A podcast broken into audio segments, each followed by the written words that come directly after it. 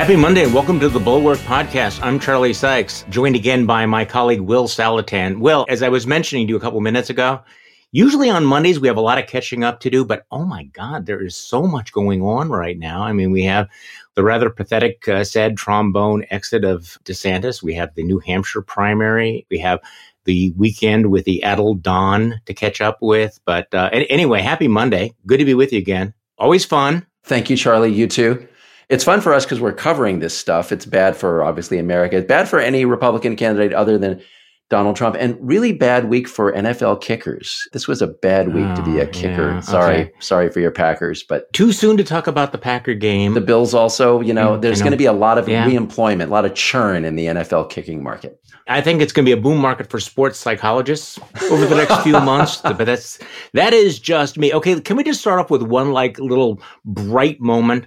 As we all know, Ron DeSantis has quit the race and he he left. It was so on brand the way he left. He, you know, did a sort of a smiling video, which was really awkward. But then he left with a quote from Churchill about something or other, which turns out to be completely bogus. Okay, so his crack staff comes up with this quote, attributes it to Winston Churchill. All the Churchill people said, yeah, he never said that. Here's the really good part, though. Okay, this is chef's kiss. it actually the quote that was not from Churchill actually came from a 1938 Budweiser ad. Which I'm sorry. It's like, you know, from from the shambolic launch with Elon Musk to this sort of pathetic taking a knee, bending the knee to, to Donald Trump. So give me your thoughts on this. I, I I have my piece up this morning, actually was up last night the obit for the campaign, which I start off by saying it's almost too easy. Yeah. With Ron DeSantis, it's almost too easy. Bad candidate, lousy message, awful campaign.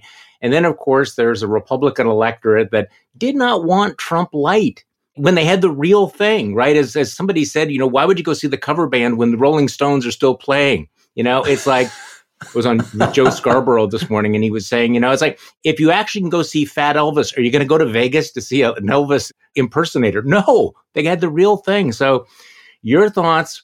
Ron DeSantis out before the first vote is cast in the first primary, and of course, immediately endorses Donald Trump, who's been mocking him, accusing him being a groomer, calling him DeSanctimonious, meatball Ron. Look, we're just used to all this now, right? Right.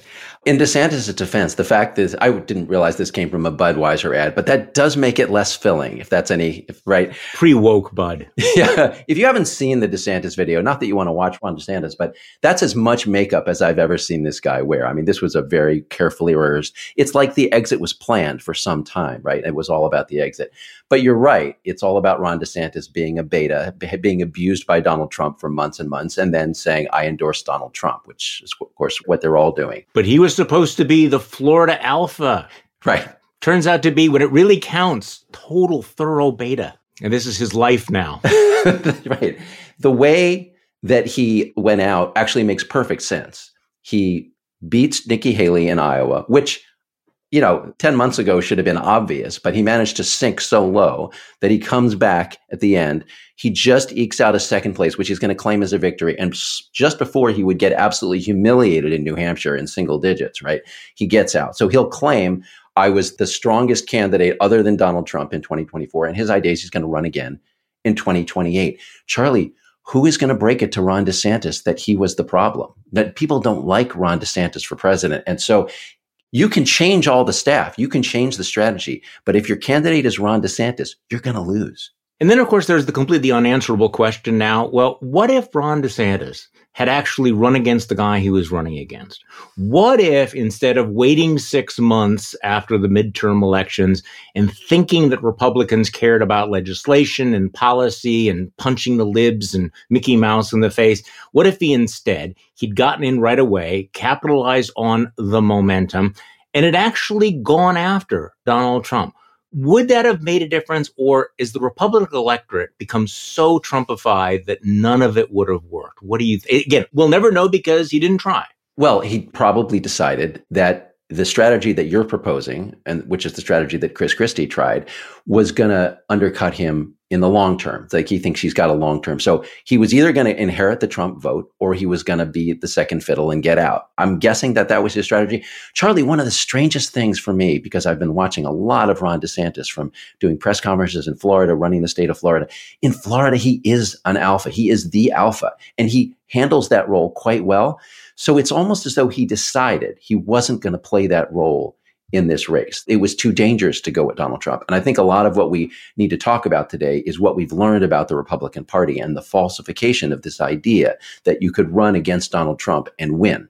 Well, okay. So I think I understand what the strategy was, which is to uh, move to the right to make yourself absolutely acceptable to MAGA world. You know, Trumpism without the baggage, Trumpism without Trump, because, and the central calculation was that the Republican base would move on from Donald Trump if certain things happen, including right. the indictments. Now, as shocking as it is to people like you and I, and probably to many of our viewers, that Republicans have rallied around Donald Trump despite 91 criminal charges, despite the fraud case, despite the findings of sexual assault.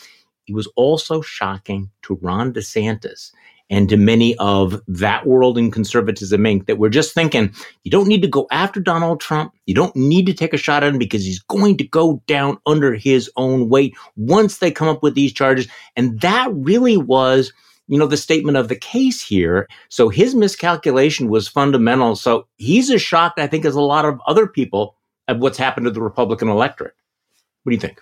I agree with that. I don't know what it is that he thought was going to take Trump down, but clearly he thought some deus ex machina, something was going to do it yeah. for him because he wasn't going to do it himself. Right. One of the tells about DeSantis is listen to what he says now about Nikki Haley and why she can't win. And so even when he was still in the race, it was him, Trump, and Haley. And DeSantis's line the whole time was Haley can't do it. And the reason she can't do it is because she can't win the MAGA vote. She's alienating the MAGA vote. She's running against that. So that was a way of him telling what his strategy was, which is I'm going to be as MAGA, more MAGA. I mean, he gets out of the race and says Trump wasn't as anti Fauci as he needed to be. So he was running to the right of Trump. He was going to inherit that vote. And he believed DeSantis was betting that you can't win the Republican presidential primaries running against MAGA. And I think he's probably right.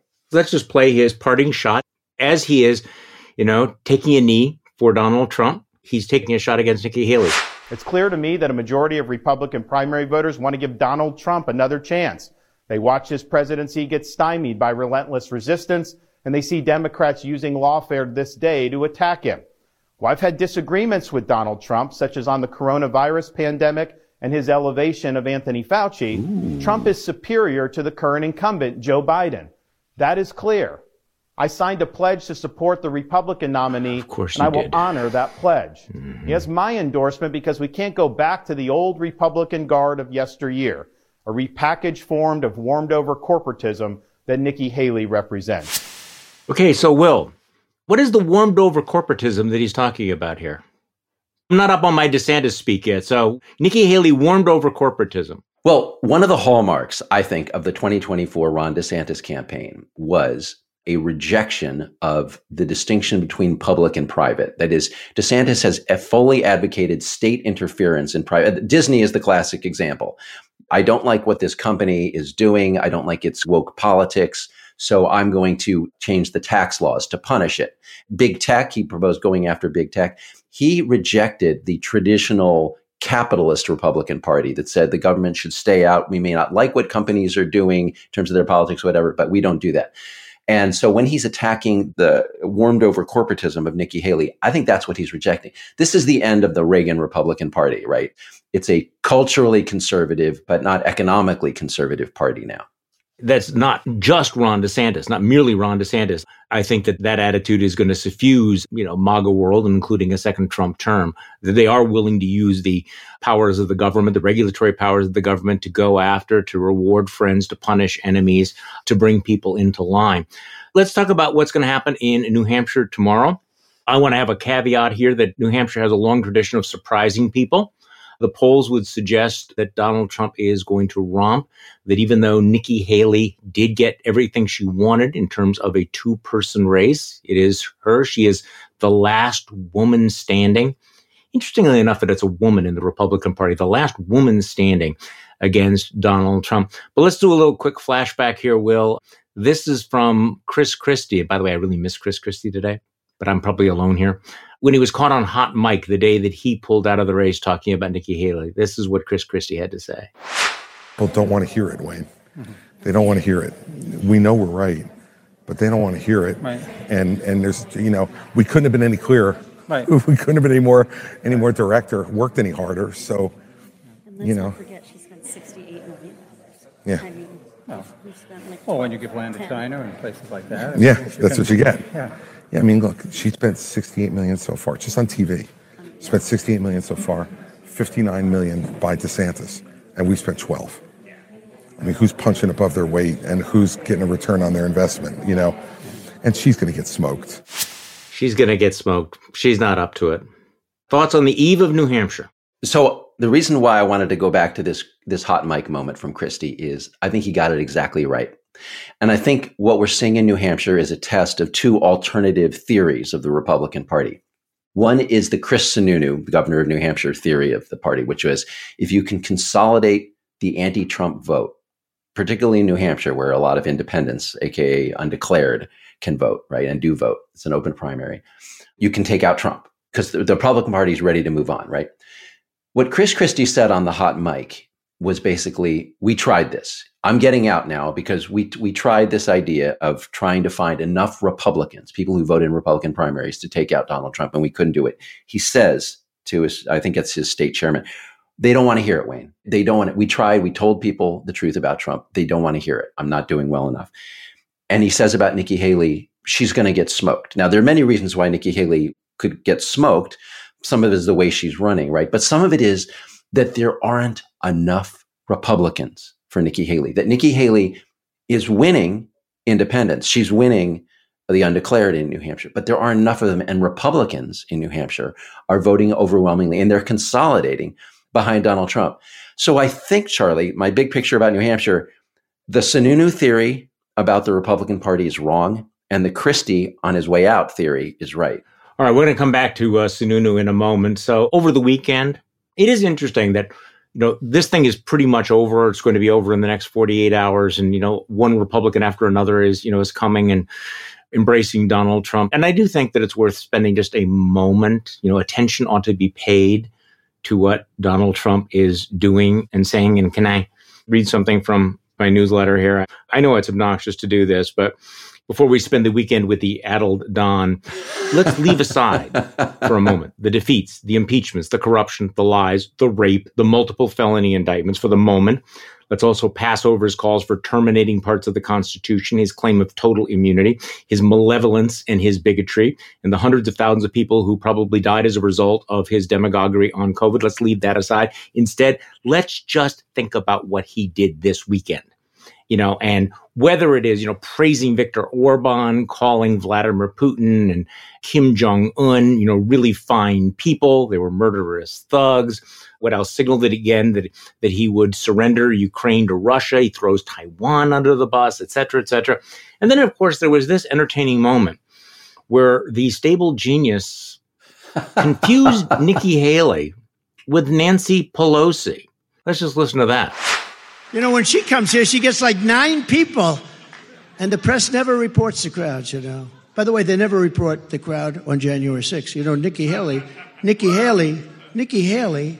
Nikki? You know, they did you know they destroyed all of the information, all of the evidence, everything, deleted and destroyed all of it, all of it, because of lots of things. Like Nikki Haley is in charge of security. We offered her 10,000 people, soldiers, National Guard, so whatever they want. They turned it down. They don't want to talk about that. These are very dishonest people. Okay, so Haley obviously, you know, jumped on that. Other people jumped on that. Like Nancy Pelosi and Nikki Haley are different people. Nikki Haley was not in charge. Nikki Haley was not in government at the time. Okay, now considering how much investment Republicans are putting into the Joe Biden is senile and he's losing stuff. it's really kind of extraordinary all of the you know the flubs and the addled rants that Donald Trump is going on. But that was that was kind of a classic moment, wasn't it? Totally, totally. So, first of all, I agree with you about the hypocrisy of it. They're going to say Biden is addled, but obviously Trump is clearly addled here. But the second thing about this thing is remember, Charlie, every time Trump lies about the 2020 election, there's this debate. Is he lying or does he actually believe he won? Right. Oh, I know where you're going here. So I'm yeah. still in the camp that he believes he won, right? Donald Trump is actually delusional and that this is more dangerous. This episode that we just saw in New Hampshire is to me more evidence of that. He's talking about Nikki Haley. He's talking about her not having crowds big enough in New Hampshire. And then he sort of in his mind segues to January 6th and what a great day that was. There were all these people who showed up. He's thinking about Nancy Pelosi and the Capitol. And he clearly in his mind has just segued from one world into another. And he's just transposed the character of Nikki Haley into that world. And you're just seeing this guy who's, I don't know how to describe this. He's detached from reality. He's confused to completely different scenes. And you can see how in his mind, he still believes that there were, you know, ballots in the suitcases in Georgia and that kind of thing. This is extremely dangerous. The fact that this guy is sincere but delusional is not comforting, oh, right? Not at all. He could survive the Jack Smith charges of fraud because he actually believed it, right?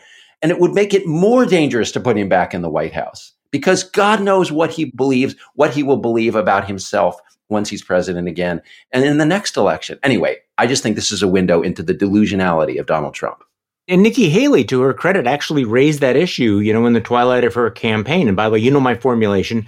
Joe Biden is old. And what Joe Biden needs to say is, yes, I am old, but so is he and he's old and dangerous and crazy or crazy right. and dangerous. Yes, I am old. I am so old, blah, blah, blah. But he's old too.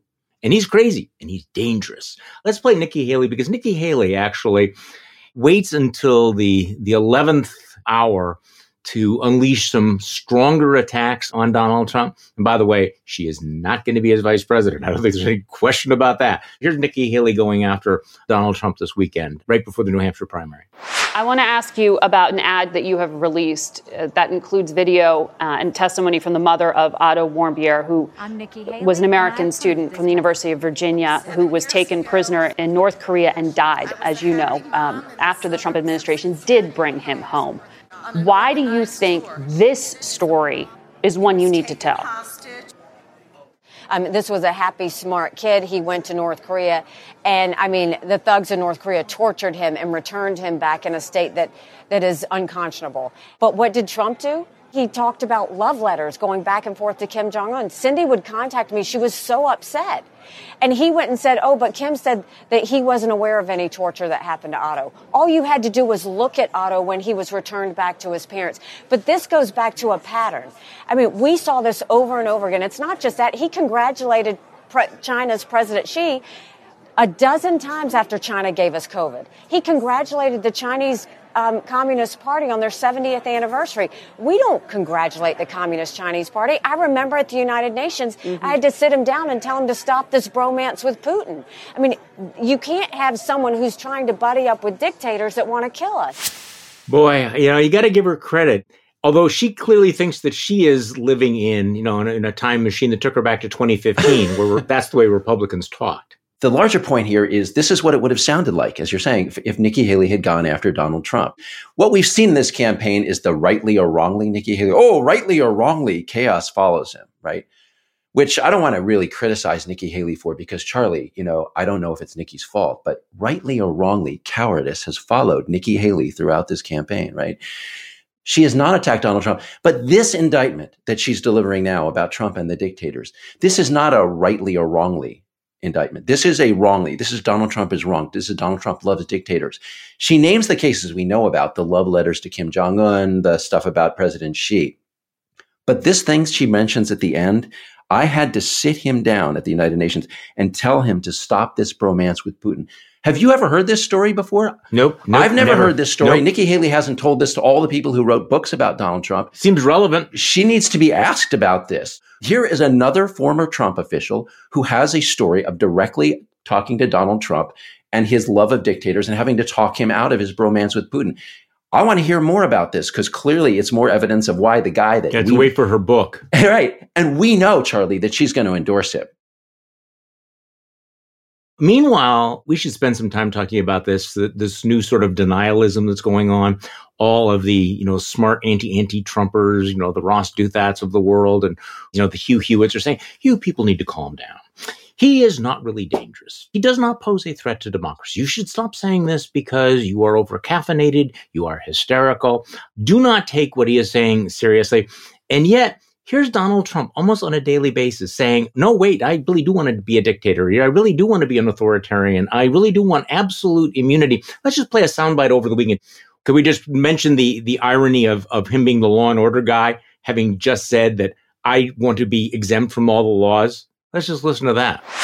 You have to give a president full and total immunity. And you know, I liken it to a little bit uh, police. You have to give them back their authority and their power because our country is crime ridden. Can hold him accountable for killing people, right? So it's like it's it is interesting that he links that together with police, which we've we've talked about before. I'm guessing that if you asked him about, well, what about qualified immunity, he would have no idea what you're talking about. But then he says this, having said that he wants full and total immunity from the rule of law, he says this. We have to go back to being a country of law and order. Have to do it.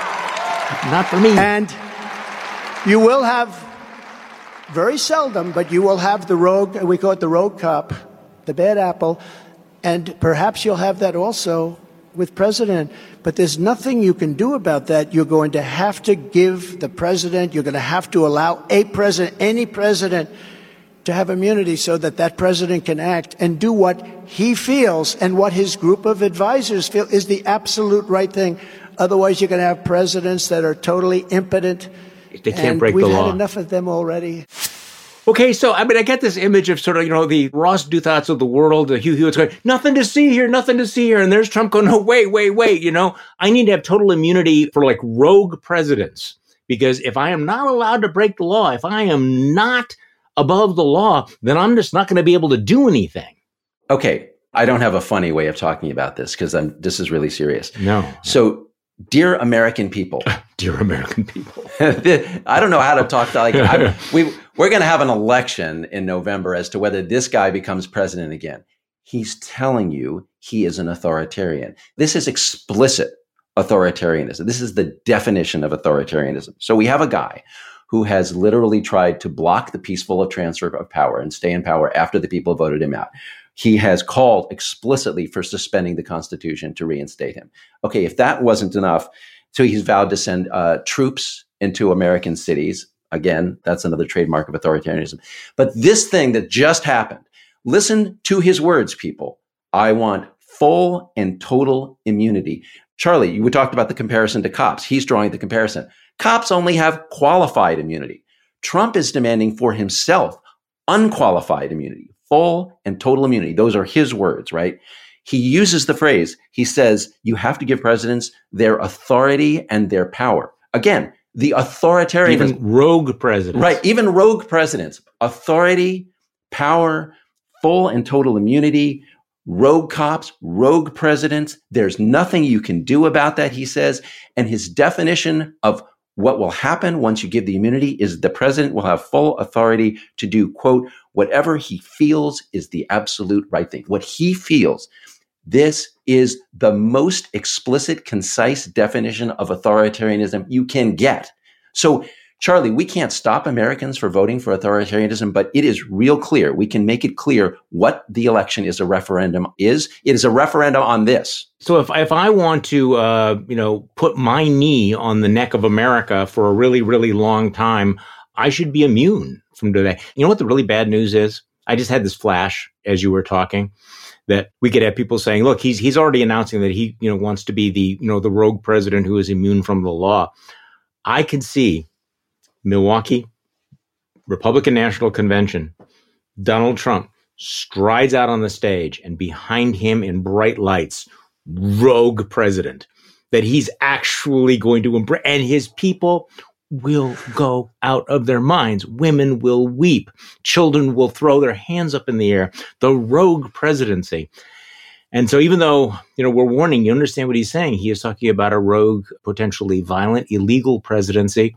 And if he's elected, you can't say that the American people were not told exactly what they're getting. And maybe that's what they want. His comments about Viktor Orban, it's not just that he has a bromance. Viktor Orban, who governs explicitly as an illiberal leader, illiberal strongman. And I think the quote is something like, yes, uh, Viktor Orban is a strong man and countries need strong men.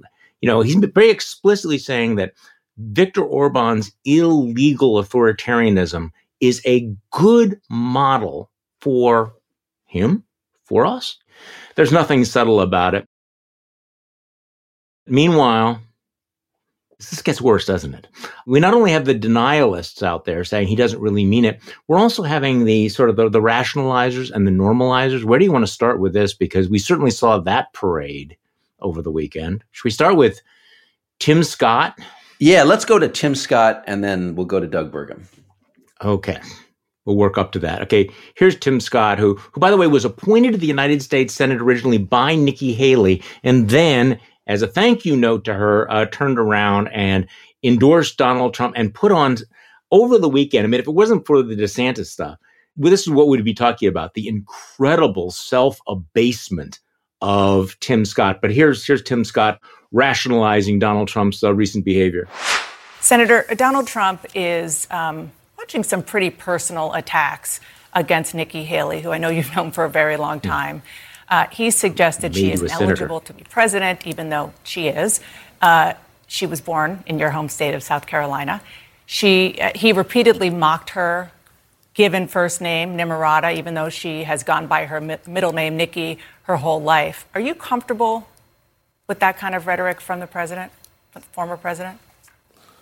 Well, I'm, I'm, watching rhetoric on, on all sides of, of the issues facing oh. becoming president. What I mean by that is the, the, the, the, rhetoric from Joe Biden is, is terrible, but it is and it's salacious. Uh, Nikki Haley questions whether 70 year olds should be uh, allowed to run for president. Uh, I, I think there is so much negativity and toxicity in this aim to becoming president again or for the first time, that we should be very clear and look at both sides of the comments made. So, what was that fuckwad word salad, Will? okay. What is going on in the Republican Party right now is we have the authoritarian telling everyone, hey, I'm an authoritarian. I want a mandate for my authoritarianism. And what's going on around him is the collapse of all of these Republican politicians into the authoritarianism. They're finding ways to defend or excuse it or look the other way. So Tim Scott's version of this is the both sides stuff, right? So part of authoritarianism is I want power and authority and I don't want anyone my way. But part of it, Charlie, what makes it really dangerous in history is targeting minorities. So Trump called for a Muslim ban, going after, quote, Hussein Obama. Now he's going after Nimrata Nikki Haley, right? They're using her Indian first name. Birther conspiracy theory, which of course kind right. of launched Donald Trump. I mean, it is what Trump has always been, the, the birther guy, right? So ethnic persecution is part of the danger of authoritarianism. So Trump is making it explicit. And Tim Scott is emerging as a minority, speaking out, endorsing Donald Trump, defending Donald Trump as he does this, right? And what Scott is saying is that the ethnic attacks, Trump's ethnic attacks on Nikki Haley and others, are no worse than standard political fare. He's just saying that's what, you know, Joe Biden says mean things, other people say mean things, both sides, all sides. Yeah. So that's a way of normalizing the ethnic bigotry. And that's how we start to descend further into a mindset where we not only have an authoritarian president. I think we are way past normalizing it. It's almost like the fact that he's bringing up the birther conspiracy thing didn't even register. I mean, it's not, it's barely a speed bump.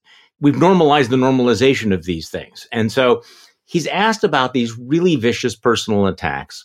And I agree with everything you said here. I just don't want to over intellectualize it because it's also just the the embracing of the total assholery of it. I mean, just the viciousness of it. And Tim Scott cannot bring himself to utter the slightest criticism without shifting into the well, all of the the toxicity. It is so pathetic but also the absolute loyalty. And we're seeing this again and again that it's not just enough to say, I'm supporting Donald Trump. You need to mimic or provide cover for everything he says. You know, like Elise Stefanik asked about immigrants poisoning the blood, and she's raising her hand. Absolutely, I'm saying that. Whatever he says, they are going to embrace. So this is a shift from 2016, where at least they would go, all right, well, yes, I disagree with that. I'm, you know, offended by that, you know, but it's a binary choice, whatever way they rationalize. Now it's like, no, I'm, I'm all in on this. Okay, you mentioned Doug Burgum. For people who think that Tim Scott was the most cringeworthy person, Doug Burgum was a presidential candidate for about 10 minutes, right? Just kind of was around. He's the governor of, of North Dakota. Right. I'm asking this because I, I, just the North Dakota South Dakota thing always you know kind of trips me up. I mean, Kristi Noem, maybe the VP is South Dakota, so uh, he dropped out and endorsed uh, Donald Trump, even though at one time he had said he would never do business with Donald Trump. So here's Doug Burgum yesterday. This was one of the high points of your Sunday morning. I understand. Will listening to this. I almost threw a brick at the TV. If I didn't have a brick, Charlie, I did have a TV. so no TVs were damaged in the course of watching this, though. right. You just thought about it. I thought hard. Doug Burgum. Okay. Donald Trump has taken to referring to his opponent Nikki Haley by her given name, a mangled version of that, Nimarada, the kind of thing he did with Barack Obama using his middle name Hussein. He's also reported reposted false conspiracy theories saying she is not eligible to run for president because her Indian immigrant parents were not yet American citizens. She was born in South Carolina. Why do you think he is doing this? Well, I, all I know is that I believe this election, uh, the primary election, is going to be over after Tuesday. Uh, President Trump is leading in all 50 states. Uh, no, please answer the question, I think sir. it's the time. Yeah. Answer the question about why you think well, Donald Trump is doing that. I think it's politics. Uh, you know, Joe Biden launched his campaign a couple weeks ago with a uh, a set of personal attacks on President Trump. Uh, he talked about uh, President Trump. He talked about the lawfare that they're mobilizing to try to uh, slow him down as a candidacy. He didn't talk about inflation. He didn't talk about violent crime in our cities. He didn't talk about the open border where we've had a, a, massive invasion and now we've had more fentanyl deaths than four Vietnams in our country under Joe Biden the last three years. No, he talked about attacking his opponent. That's politics around the world and it's politics in America. So do you think that's the kind of politics mm. that Donald Trump is using, uh, going after Nikki Haley's heritage, uh, that will bring a country together? I think that the, the uh, I mean, you could ask me the question about, you know, what did uh, Elizabeth Warren and Bernie Sanders and oh. Kamala Harris say? The, the, you know, the vicious things they said about Joe Biden, even during debates nationally televised within that party. Uh, this is all in the norm inside of, for, for, for politics in our country. But once we agree as parties, we get behind candidates. The Democrats got behind Biden in 2020. I'm confident Republicans are going to get behind President Trump. Okay, this is normal. This is normal. Calling out somebody's felony indictments is just exactly the same thing as making fun of somebody's ethnic heritage and implying that they are perhaps, because of their ethnicity, are not eligible to be president. Completely the same thing, completely normal, Will. Right? Right. So the line at the end where he says it's all in the norm, that's that's where I wanted to throw the brick. He's literally saying where you know it's totally normal. The ethnic bigotry is normal. The say claiming that someone because of their heritage is ineligible to run for president, totally normal, right? So you might ask yourself, why should we care what Doug Burgum says, right? As you say, running for president for like 10 minutes, the governor of the, who, who cares yeah. about this guy? Not me. And that's what gets me though this guy is a nobody. I mean, not a nobody. He's he's a you know billionaire or whatever. He's he's a he's a governor, but he was completely unimportant, right? And Charlie, we we know that all he's doing is running for energy secretary. That's what he's been doing the whole time, right? And then he endorses Trump right before Iowa. He is the kind of person who makes an authoritarian state possible, right? Because he's a businessman, he's normal, you know, he's a family guy, he's a Christian, whatever, but when he's confronted with overt authoritarianism and overt ethnic persecution, he just says, Oh, it's normal. It's completely normal. I'm ready to stand here beside Donald Trump, be part of Donald Trump's administration, and defend whatever he does or says. And this will be like at the top of his resume now. Well, let's get into the Veep stakes in a moment. The auditioning to be VP, but also the auditioning to be uh, in the cabinet. The number one thing on their resume is that I defended the most indefensible thing that you did which proves that I am absolutely loyal. I mean, this has now become the thing.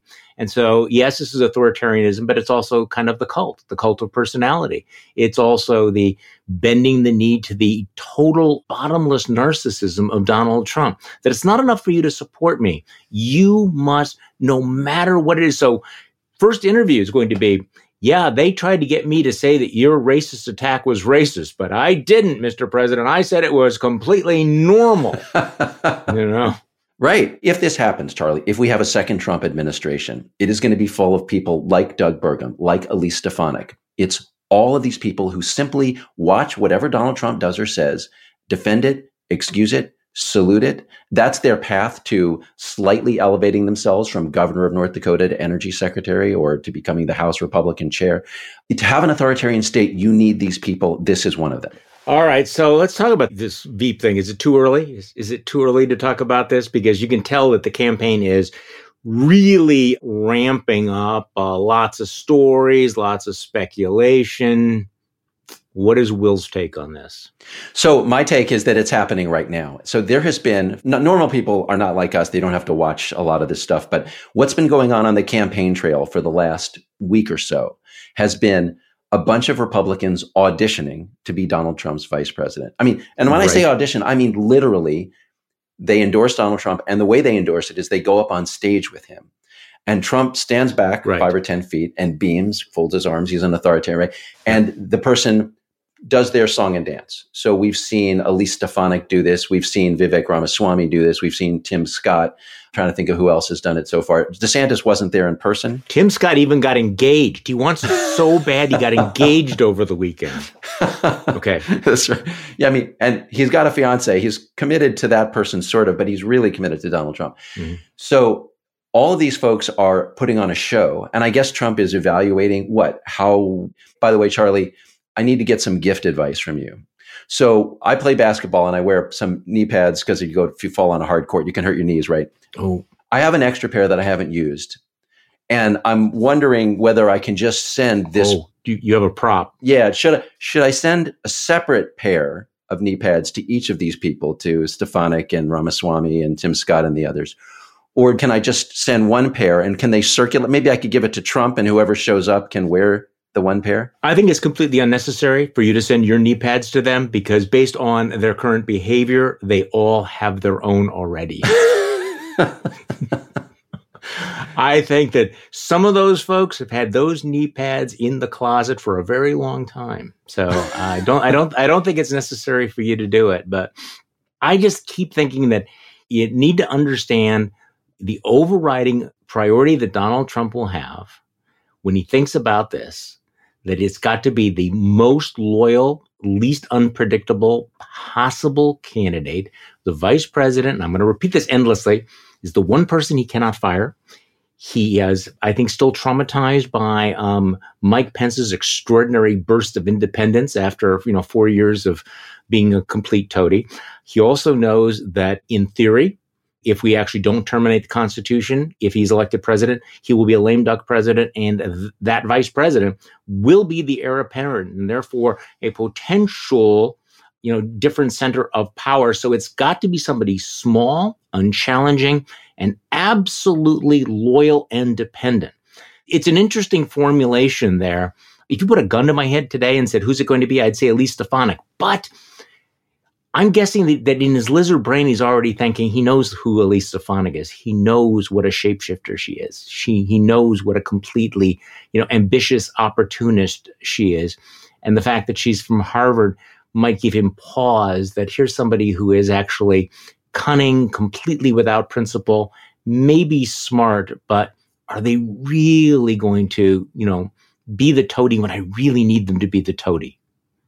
So far, the answer is yes, but I love that analysis. And as you were laying it out, I was looking at my list of candidates here. So the four people that I remember over the last week or so going up and doing the auditions are Doug Burgum, Vivek Ramaswamy, Tim Scott, and Elise Stefanik. Uh, Lee Zeldin was there, but he's not in the running.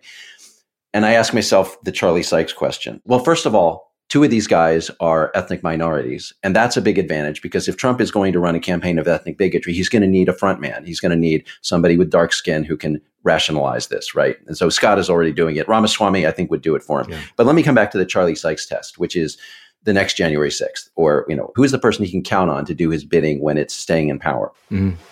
I have to cross out Tim Scott. I don't think he's trustworthy. He's a little too much in danger of being an actual Christian who might actually, you know, defend the Constitution do, do the right thing. Like, Ooh, who might have actual beliefs buried deep down there inside. I mean, Tim okay. Scott, don't yeah. you think he gives off a little bit of the Mike Pence vibe that he might do the right thing? So uh, I would worry about right. that if I were Trump. Y- you can't have any pesky conscience lurking down there, right? Okay. right. Mm. right. Burgum's a, a cipher. I don't know what you would say about him. Ramaswamy is pretty avidly pro Trump and he's never been in politics before. He's just a businessman. He's kind of an authoritarian, a little bit of a libertarian too. But anyway, he might do it. Yeah, but too erratic. But Stefanik, she is so hardcore. I mean, I think you make a good point that she's a shapeshifter, but she is so avidly pro Trump and she will defend absolutely anything. She's the only one I think who's who has said J6 hostages, right? Yes, the hostages, the poisoning the blood. She will say whatever she has to say. Right. So I kind of think if I were Trump, I'd bet on her to defend me if I needed to override the Constitution at the end. What do you think? No, no. I, I think, as I said, if, if somebody's had to pick somebody, it would be her. You know, the Kristi Noems out there, I, I mean, I think they're going to look at because also that quirk, that kink that he has, that everybody has to look a certain way. They have to be from central casting. So okay, I'm going to get ripped for this. But if somebody says to Donald Trump, yeah, Elise Stefanik is great, but you know, she has fat ankles, that could be enough for Donald Trump because this is a shallow, shallow, small man. So he might look at Kristi Noem and say, boy, she just looks better. Now, of course, the fact that she's, she's diddling around with Corey Lewandowski, big negative. But, you know, we're in a post shame MAGA world. Who knows? I just want you not to be too shocked if it's one of his kids. Do not be gobsmacked if it's one of his kids. I'm just okay. telling you. I will be gobsmacked if it happens, but not many things, but that would be one of them.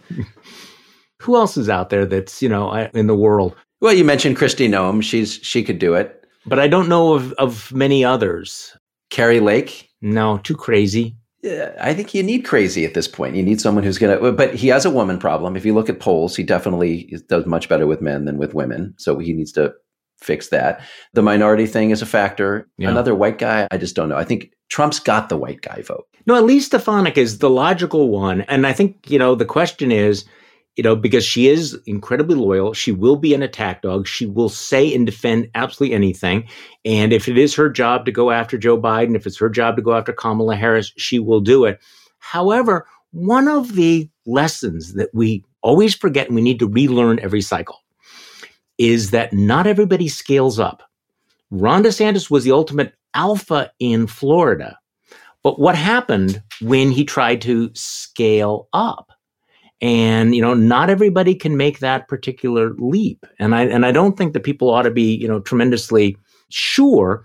I've watched her, you know, in some of the press gaggles and everything. And remember, she's a, you know, a congressperson. She's not a governor. She's not a senator. She's just a congressperson.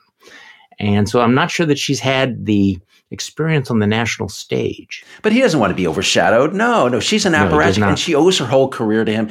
I mean, somebody who owes everything to Donald, of course, Donald Trump believes everybody, including Ron DeSantis, well, owes everything it. to him, right? right?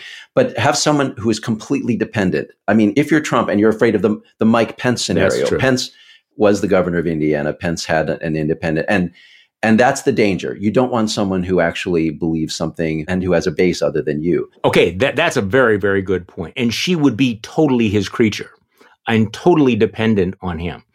I just wonder whether or not she's too smart for him. You know, that he would be intimidated by that. I don't think smart is relevant. I mean, I think to me, one of the lessons of the Trump era has been that smart doesn't matter. What matters is courage. What matters is integrity. And she has none of it. In fact, that's true. Absolutely. To me, what's perfect about Elise Stefanik is she is the inversion of Liz Cheney. She is the person who would do for Trump what Liz Cheney wouldn't, right? And she replaced. That's perfect. The whole point of, of Elise Stefanik, what she represents in history is a person who advertised her lack of integrity, right? Liz Cheney had to be thrown out because she believed in something other than Donald Trump. Elise Stefanik said, what she won't do for you, I will. Now, I'm trying not to, you know, there's obviously a misogynist version, but take out gender, it's the same point. The person who will do whatever you ask of them. If you want to call the people who have been imprisoned for crimes on January 6th hostages of illegitimate government, I will say that for you. I owe my job to you. I'll owe my next job to you. I just don't see that person undercutting Trump. You're persuading me, but also your point that Elise Stefanik is the, you know, inverse, the opposite of Liz Cheney. It's almost as if the symbolism is is just too much in our face here. Is that the Republican Party replaces Liz Cheney with her. That they look at Liz Cheney and her integrity and her honor and her commitment to principle, and they say, no, we don't want that. We want this completely cowardly opportunist instead. And they got her. And they got her, you know, pretty good. Right. So can I bring this back to sort of the demise of the Republic of the Reagan Republican Party? Yeah, yeah. Just for people who have forgotten what the Republican Party used to stand for, it's you know limited government, fiscal responsibility, a strong role for America in the world, law and order. Right. so what Donald Trump is doing on the campaign trail in 20 he, he he's been doing this 2016, 2020, 2024. It's all a continuation of just obliterating all of that. Trump is on the campaign trail attacking Nikki Haley for proposing to cut government programs, for proposing to re- cut entitlements. He's attacking her for supporting aid to Ukraine. You know, he wants Republicans to be an isolationist party. He's attacking law and order. He's attacking the prosecutors courts, judges, juries. Now we're at the point of attacking juries and saying it's it's all illegitimate. So that is the gradual obliteration of everything that it used to be the Republican Party. And what you're left with, of course, is whatever Donald Trump says. So you've gotten rid of Liz Cheney, who had what, a 95, 97, 98% conservative voting record by Reagan Republican standards, right? You're just getting rid of all that old stuff. Charlie, I don't think this party can be reconstituted as the Republican Party. I don't see it. Yeah, the the Reagan Republicans and have left the party or are leaving the party. A lot of them have retired at the elite level. That at the base level, these people are now voting for Nikki Haley. Donald Trump is complaining that half of Nikki Haley's voters are going to vote for Biden in the general. Those are the Republicans who are leaving, right? A lot of those people.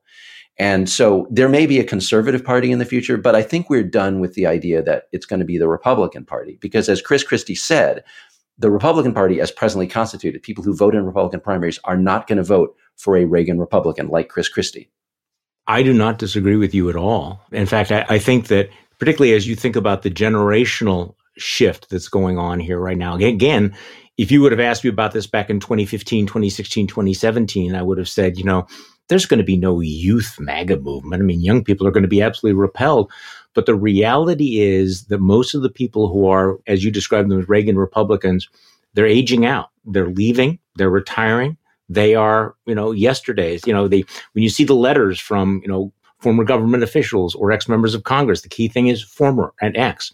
There are a younger generation. Again, they may be a minority of young people, a substantial minority of young people. But as you know, Tina Nguyen was describing in her book and on the podcast last week, there's this huge infrastructure bringing in an entire new generation into politics. And those folks are going to be around for 20, 30, 40 years in the Republican Party. And I don't see that shifting anytime soon. I mean, the, there is an historic shift of the Republican Party from being an internationalist party, which it has been really since 1940.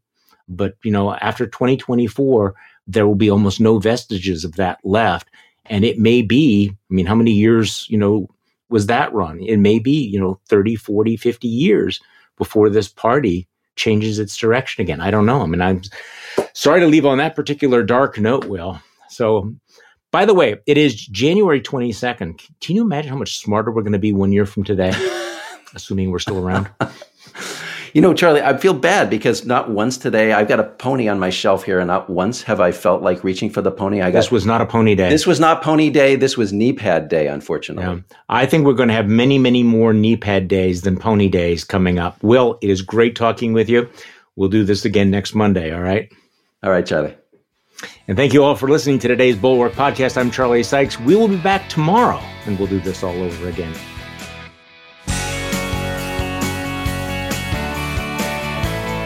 Bulwark podcast is produced by Katie Cooper and engineered and edited by Jason Brown.